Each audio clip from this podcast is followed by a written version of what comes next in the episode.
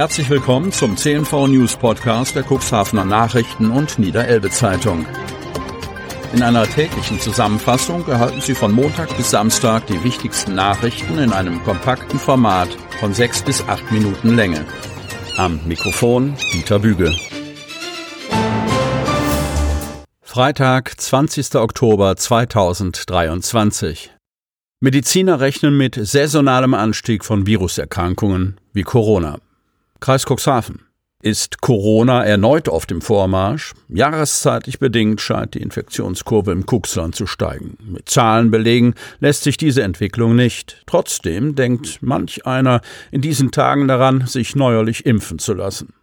In den Händen von Haus- und Fachärzten liegt die Immunisierung gegen das SARS-CoV-2-Virus. Doch nach Angaben aus der CN-NEZ-Leserschaft ist eventuell gar nicht so leicht, eine Praxis zu finden, in der man sich eine Impfung abholen könnte. Niedergelassene Ärzte bedienten, wenn überhaupt, nur den eigenen Patientenstamm. Und über das Gesundheitsamt, so teilte ein Anrufer mit, seien keine alternativen Anlaufstellen in Erfahrung zu bringen.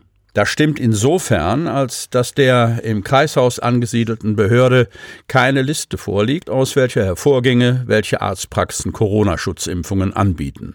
Auch die für Cuxhaven und für den Altkreis Lantanen zuständige Kassenärztliche Vereinigung in Stade hat keinen Überblick darüber, welche Kolleginnen und Kollegen eine Dosis verabreichen. Dr. Stefan Brune, Vorsitzender der KV, geht allerdings davon aus, dass Hausärzte, die nicht impfen, ihren Patienten mitteilen, an wen wen sie sich wenden können. Das gehört zur Patientenfürsorge, betonte Brune, nach dessen Worten der Honorarsatz pro Corona-Impfung von 28 auf 14,50 Euro gesunken ist. Entscheidend sei aber nicht allein die Vergütung. Es gibt Praxen, die schaffen das zeitlich und wegen mangelnder Manpower nicht, sagt der Stader KV-Vorsitzende, der in der eigenen Kardiopraxis Corona-Impfungen vornimmt. Aktuell sei dies einmal in der Woche der Fall nach Anmeldung. Brune führt eine Warteliste, auf der jeweils sechs Patienten zusammenkommen müssen. Das liegt an der Auslieferung des Impfstoffes in Sechserdosen. Ist eine Ampulle erst einmal angebrochen, muss sie zügig verbraucht werden. Aus dem gleichen Grund sammelt das MVZ Timmermann und Partner Cuxhaven Impfwillige, bevor das Vakzin bestellt wird. Um sich auf die Liste setzen zu lassen, müsse man nicht Patient der Praxis sein. Das betonte eine Mitarbeiterin auf Nachfrage unserer Redaktion, die auch vom örtlichen Klinikbetreiber eine Rückmeldung erhielt. Das Helios MVZ Cuxhaven impft nach Angaben von Klinikpressesprecherin Katharina Recht ebenfalls gegen Covid-19. Beim Kreis Cuxhaven kann man sich der Auffassung anschließen, dass Corona-Fallzahlen derzeit wieder steigen. Nach den Worten von Stefanie Bachmann ist das allerdings eine gefühlte Wahrnehmung. Seit dem Wegfall der Testpflicht haben wir nämlich keine validen Zahlen mehr, gibt die Kreissprecherin zu bedenken. Ob ein Arzt einen Abstrich nehme, wenn ein Patient über Corona-Symptome klage, liegt im eigenen Ermessen. Die Schleppdampfschiffsreederei Fairplay erhält 18,1 Millionen Euro vom Bund. Hamburg. Die Fairplay Schleppdampfschiffsreederei Richard Borchardt GmbH befindet sich bereits im Vergabeprozess für den Bau und die betriebsfertige Lieferung von bis zu sechs Seeschiffsassistenzschleppern, ausgestattet mit einem innovativen Zweistoffmotor auf Basis von Wasserstoff. Zusätzlich soll eine Abgasnachbehandlung für einen nahezu emissionsfreien Einsatz in deutschen Nord- und Ostseehäfen sorgen. Dieses Millionenprojekt wurde jetzt vom Bund gefördert. Die Reederei Fairplay ist eine der führenden europäischen Schleppreedereien mit Hauptsitz in Hamburg. Mit ihren Schlepp- und Festmacherdiensten bedient sie rund 30 europäische Häfen. Die Flotte von 105 Schleppern in der gesamten Fairplay Towage Group erbringt darüber hinaus Bergungs-, Küstenschutz- und Havariedienste für die nationale und europäische Hochsee- und Küstenschifffahrt. Die Bestandsflotte soll jetzt um sechs moderne Wasserstoffschlepper wachsen. Bis 2030 will die Bundesregierung die Treibhausgasemission um 70 Prozent senken. Darauf wollen wir mit unseren Neubauten vorbereitet sein, sagt André Hessling, Leiter der Bereiche Neubau und Innovation bei Fairplay. Fairplay plant, die Seeschiffsassistenzschlepper mit Dual-Fuel-Motoren, das sind Zweistoffmotoren, auszurüsten.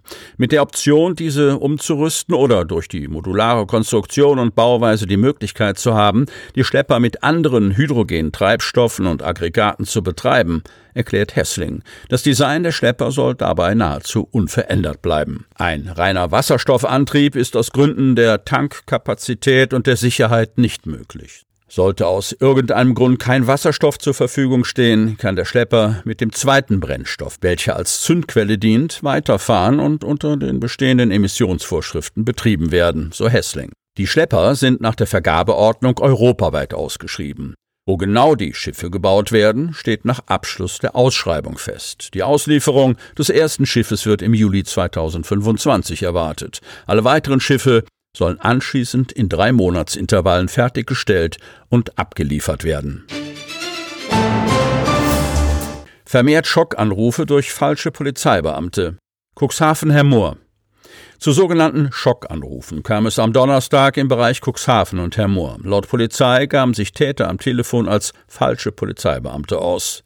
Dabei suggerierten sie den Angerufenen, dass ihre Wertsachen im Haus nicht sicher seien. In anderen Fällen wurde wiederum vorgegaukelt, dass nahe Familienangehörige in einen schweren Unfall verwickelt seien und sie eine hohe Geldsumme zahlen müssen. Nach Angaben der Polizei waren die Täter bis zum Mittag nicht erfolgreich gewesen.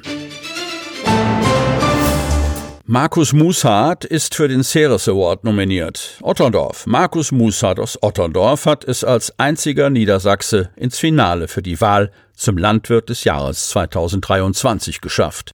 Der 31-Jährige setzt sich für eine nachhaltige Art des Ackerbaus ein. Die Spannung steigt. Am kommenden Dienstag führt der Deutsche Landwirtschaftsverlag wieder die besten Landwirtinnen und Landwirte Deutschlands.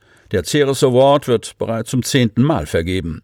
Für die fortschrittliche und umweltschonende Bewirtschaftung seiner Felder wurde der Otterndorfer Markus Mushardt in der Kategorie Ackerbauer nominiert. Schon die Nominierung sieht der 31-Jährige als großen Erfolg. Er fährt mit seiner Familie und der Freundin in die Bundeshauptstadt. Mit welchen Gedanken und Erwartungen er zur Preisverleihung nach Berlin fährt, verriet er jetzt unserem Medienhaus im Interview, das auf www.cnv-medien.de und in den Printausgaben der Cuxhavener Nachrichten und der Niederelbe Zeitung zu lesen ist. Sie hörten den Podcast der CNV Medien. Redaktionsleitung Ulrich Rode. Produktion Win Marketing, Agentur für Podcast-Produktionen.